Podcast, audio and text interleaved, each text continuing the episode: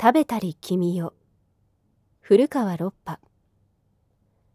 谷崎先生とぶどう酒。これも日本ご機嫌なりし昔のこと。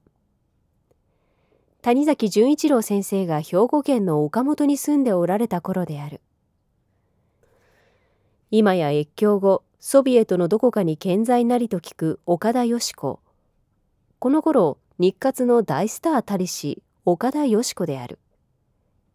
とともに雑誌のようで僕は先生のお宅を訪れたことがある。要件が済んで先生が「これから大阪へ出て何か食おうじゃないか」と誘ってくださって岡本から大阪へ出た。何を食おう何が食いたい？結局宗右衛門町の本宮家へ行って牛肉のヘッド焼きを食おうということに話が定まって円卓を拾って乗る。谷崎先生は円卓を途中で止めて「ちょっと待っててくれ」と北浜のサムボアという酒場へより「赤いぶどう酒一本」と命じてやがてぶどう酒の瓶を持ってこられた。そして思い出す。それは暑い日だった。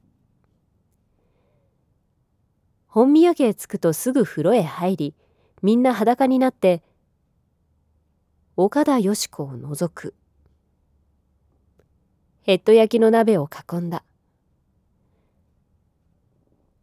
赤ぶどう酒を抜いて血の滴るような肉を食いぶどう酒を飲んだ。その時である。